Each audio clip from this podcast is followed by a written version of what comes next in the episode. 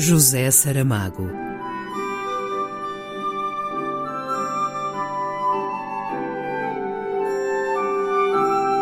A caminho do centenário.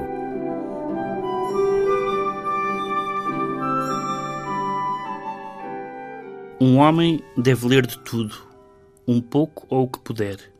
Não se lhe exija mais do que tanto, vista a corteza das vidas e a prolixidade do mundo. Começará por aqueles títulos que a ninguém deveriam escapar. Os livros de estudo, assim vulgarmente chamados, como se todos o não fossem, e esse catálogo será variável, consoante a fonte do conhecimento aonde se vai beber e a autoridade que lhe vigia o caudal. Neste caso de Ricardo Reis, aluno que foi de jesuítas, podemos fazer uma ideia aproximada, mesmo sendo os nossos mestres tão diferentes, os de ontem e os de hoje. Depois virão as inclinações da mocidade, os autores de cabeceira, os apaixonamentos temporários, os Werder para o suicídio ou para fugir dele, as graves leituras da adultidade.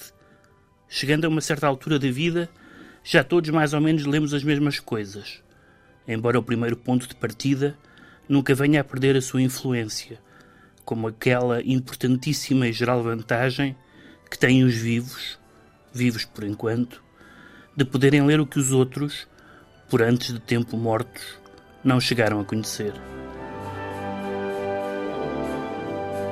Um certo de O ano da morte de Ricardo Reis, por Pedro Mexia. José Saramago.